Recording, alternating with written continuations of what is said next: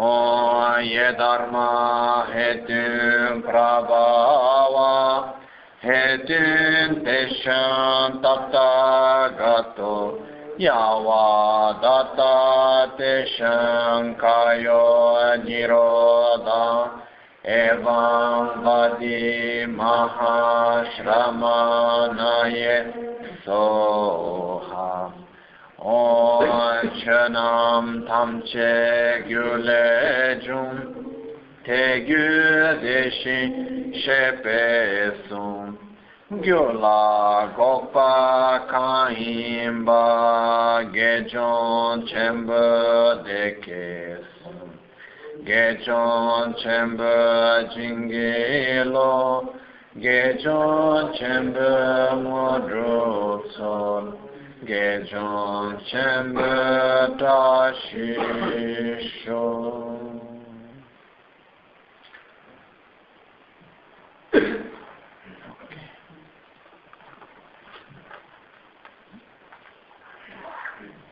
In generale ci sono due tipi di meditazione.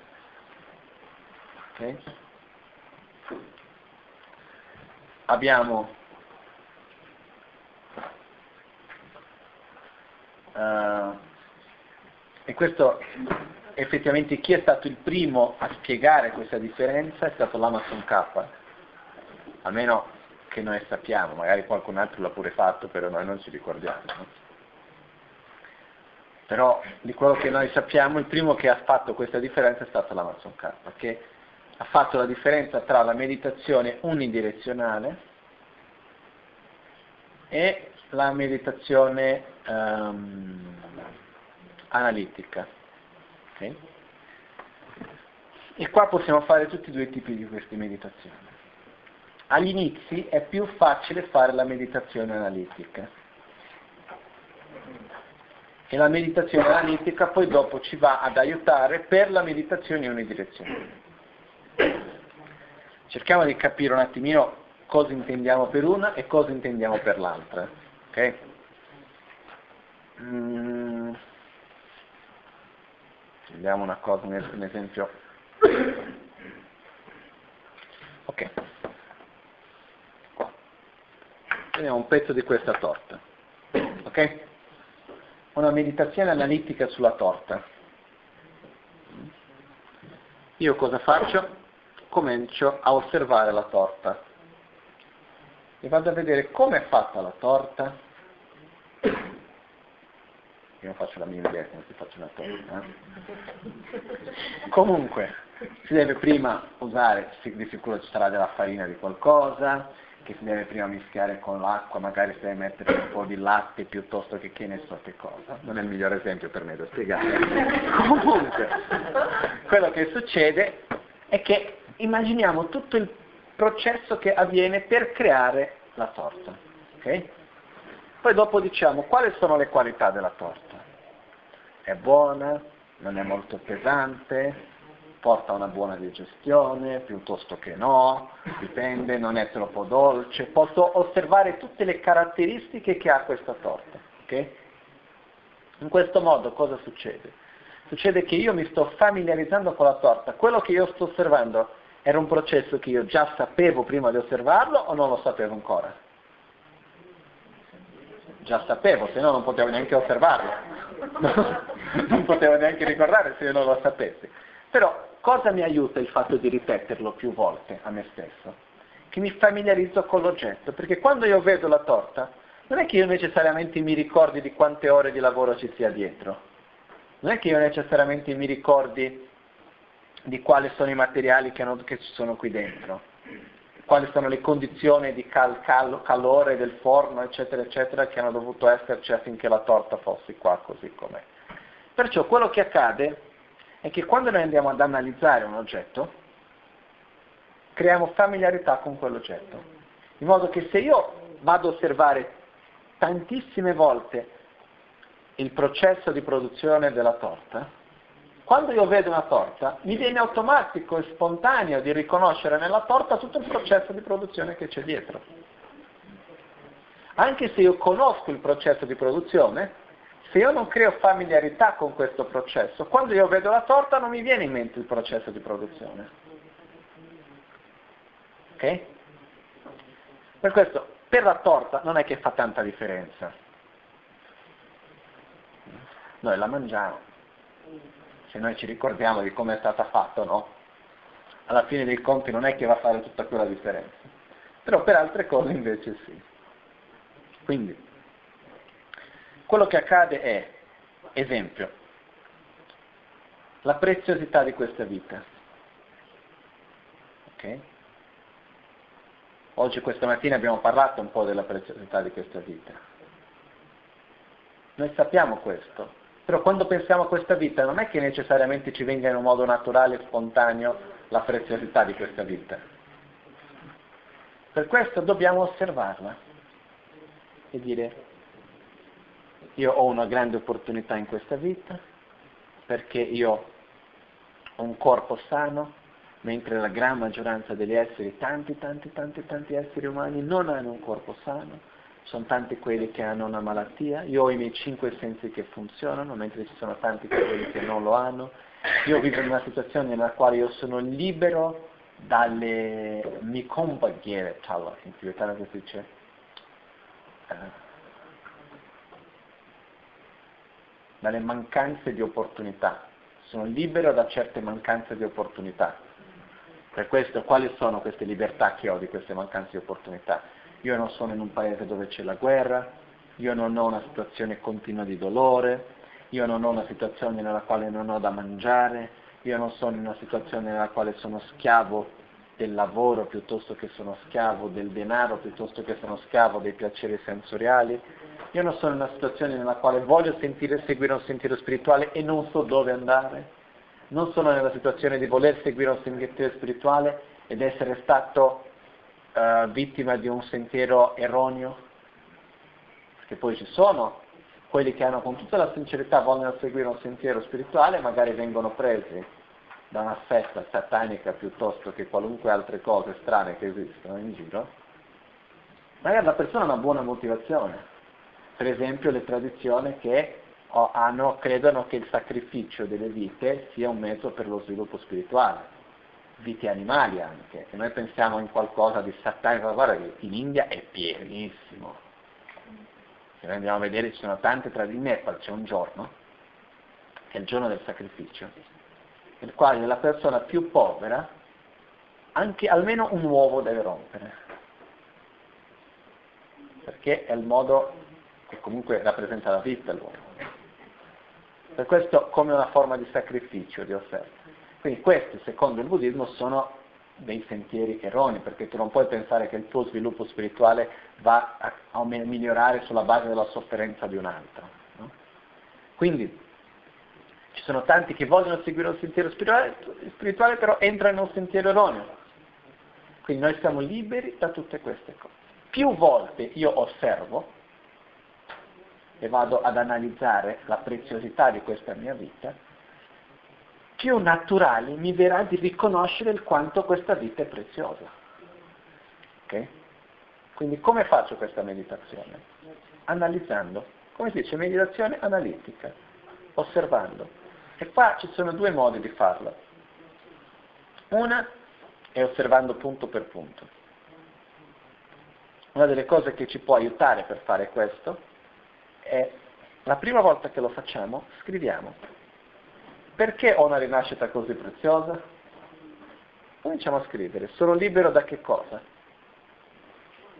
Sono libero dalle rinascite come gli esseri degli inferni, sono libero da una rinascita come gli esseri animali, sono libero da una rinascita dove ci sia una continua situazione di dolore, sono libero dalla rinascita dove in un posto dove ci sia la guerra e così via. Sono nato in un'epoca dove ci siano gli insegnamenti di Buddha, ho potuto entrare in contatto con questi insegnamenti, ho una dedicazione. Quante persone sono che vivono a fianco a un grande maestro e non si accorgono mai? Tante. Quindi io ho avuto l'opportunità di riconoscere un sentiero spirituale da seguire, eccetera, eccetera, eccetera. Quindi scriverli giù all'inizio. E poi, visto che non è che ci viene così spontaneo tutta questa analisi, all'inizio possiamo anche leggerla e aiutarci a osservare sì, questo è così, per questo, per quello, per quell'altro, e fare in modo che la nostra mente però rimanga concentrata sulla preziosità di questa vita, non che lo sto leggendo e poi vado a ricordare del pranzo, di questo, di quello, di... no, con la mente concentrata. Poi un altro modo che c'è è come io immagino di raccontare a qualcun altro la preziosità della mia vita. Quindi è come se io dovessi raccontare a qualcuno. Com'è che la mia vita è così preziosa?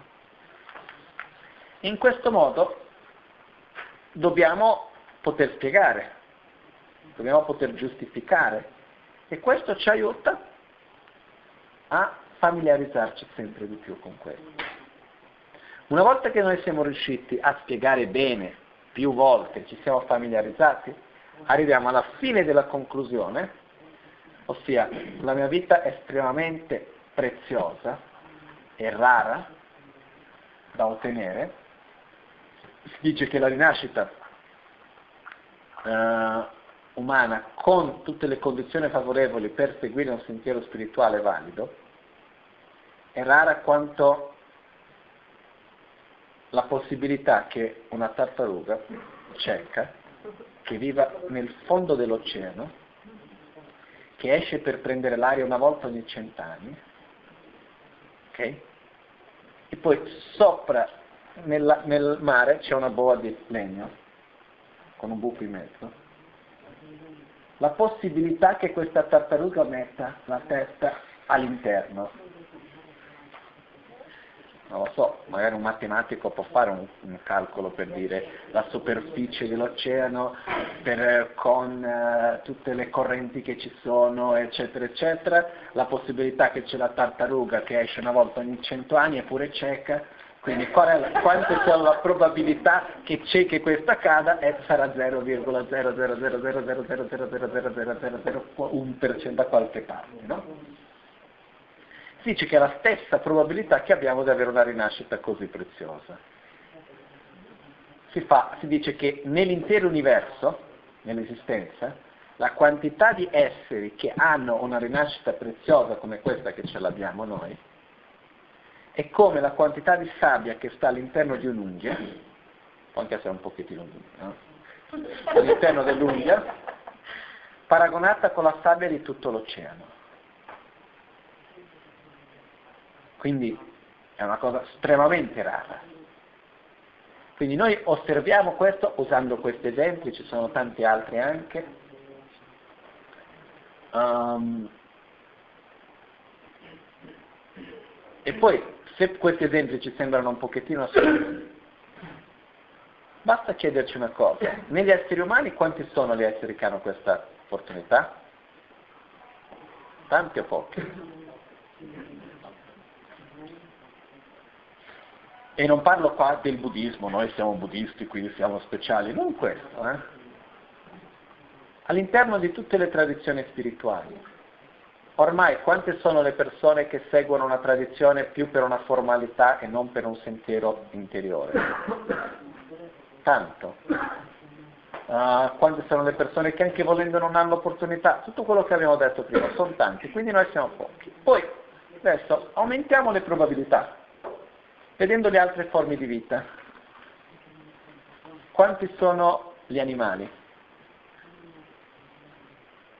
Quanti sono gli insetti? Gli acari? Sono, sono forme di vita, no? Questo per non parlare degli esseri che non hanno una forma come, che noi riusciamo a vedere, che sono ancora molti, molti di più. Quindi all'interno di questi infiniti esseri, perché è un numero che io non so neanche come contare, le opportunità che noi abbiamo, le condizioni che noi abbiamo sono veramente, ma veramente poche. Diventa veramente come la sabbia che c'è nell'unghia paragonata con la sabbia di tutto l'oceano. E poi la domanda che viene è qual è la probabilità che abbiamo di riavere questa rinascita così con queste condizioni? Prima cosa, diciamo che noi siamo bravissimi in questa vita, ok? Diciamo che noi non andiamo a avere azioni di violenza, ma vogliamo, non, non, non, non mentiamo, non rubiamo, non uccidiamo, siamo corretti con le persone, agiamo in un modo compassionevole, eccetera, eccetera. Creiamo tutte le cause necessarie per avere una buona rinascita. Se dovessimo scegliere, se dovessimo morire oggi, scegliere dove rinascere, è facile da scegliere? Devi fare un po' di fatica. Eh, sono troppi posti. No, come fai a scegliere la famiglia giusta? La famiglia è difficilissima. No? Avere dei genitori che ci diano una buona educazione. Saper scegliere non è mica facile, eh? Con il presupposto che noi avessimo la capacità di scegliere. Ok? Immaginiamo, noi moriamo, ok? Arriviamo nel bardo. Diciamo che dentro del bardo noi abbiamo avuto l'opportunità, grazie alle azioni che abbiamo fatto e alle nostre condizioni che abbiamo generato durante la morte e dopo nel bardo, di avere una rinascita umana. Noi siamo come lì che stiamo camminando in mezzo al bardo. Quanti sono le coppie che sono in unione nelle quali ci possiamo intrappolare?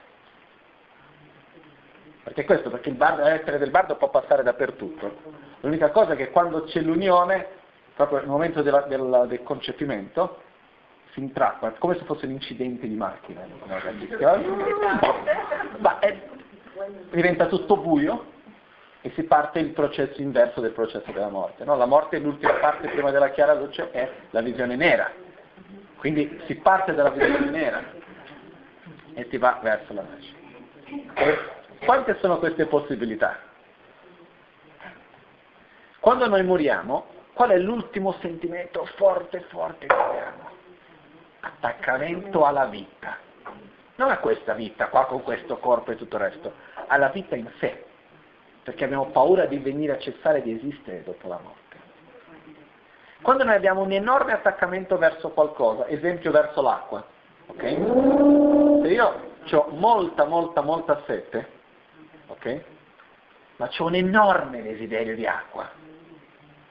E trovo una cosa, un'acqua davanti a me. Io vado a guardarmi di dove viene l'acqua, se è pulita o non è pulita, se è calda o se è fredda, se è con gas o senza gas, eccetera, eccetera. Io mi butto addosso, prendo l'acqua, la bevo, dopo vado a chiedermi di chi era, come mai? Se era buono, non era buono. Io una volta addirittura avevamo tanta tanta sete, tanta tanta pigrizia di fare 300 gradini per scendere dopo per salire per prendere l'acqua, che abbiamo bevuto un'acqua sporchissima mettendo il tessuto sopra e bevendo così, eh? In India una volta io con mio padre, mai più. Però, sai, dopo di un po' di anni che sei in India di tutto succede, no?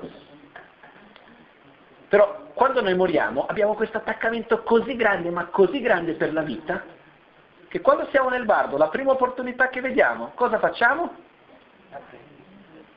Mica stiamo a guardare come sono i genitori, carini, non carini, gentili, dove vivono, mi piace l'appartamento, dove sarà la mia camera, vediamo se l'hanno già preparato.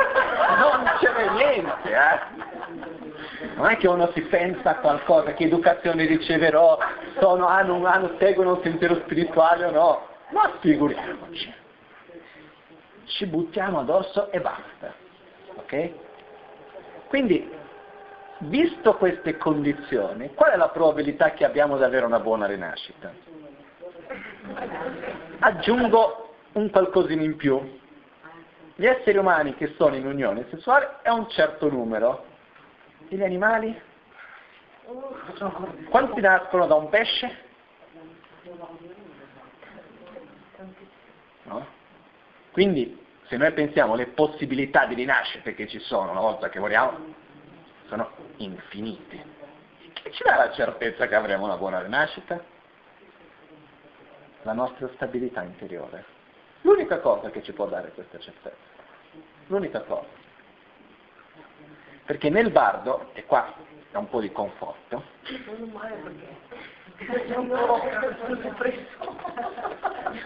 si dice che quando siamo nel bardo, questo stadio intermedio tra la vita, tra la morte e la rinascita,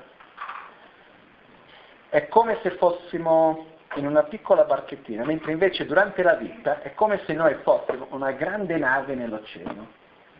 Per fare un movimento questa nave, cambiare direzione, ci vuole molta fatica, no? La nave deve fare un grande cerchio per riuscire ad andare nella direzione opposta. Quando noi viviamo con questo nostro corpo grossolano qua, per fare un cambiamento è un processo lungo, pesante. Mentre quando siamo nel bardo siamo leggeri. È come se avessimo una piccola canoa, che basta fare un girettino così, cambiamo direzione. Quindi nel bardo basta avere un sentimento positivo, un pensiero positivo, collegarci a qualcosa di positivo che andiamo in quella direzione. E questo è l'importanza di familiarizzarci con il nostro sentiero spirituale, con i sentimenti come l'amore, la compassione, come il, la presa di rifugio e così via, perché più ho questa familiarità ora, e potrò avere questo sentimento solo se creo una profonda familiarità con essi, al momento del bardo dopo mi viene automatico. E quindi questo mi porta ad avere una buona rinascita. Se io dopo nel bardo sento la rabbia, l'odio, eccetera, eccetera, finita. Quindi, pensando a tutto questo, riusciamo a vedere che questa vita è estremamente preziosa e rara? Quindi quello che succede, la forma di fare questa meditazione analitica, è di raccontare a qualcuno, nella nostra immaginazione, tutto questo che ho appena detto. Poi usando le nostre proprie parole, i nostri sentimenti, facendo i nostri esempi. E in questo modo, osservando, finché quel sentimento di quanto è preziosa questa vita, non la posso sprecare, diventi sempre più forte dentro di noi. Poi dopo c'è la prossima meditazione che avviene dopo di questa. Io sto facendo questo per fare un esempio della meditazione analitica.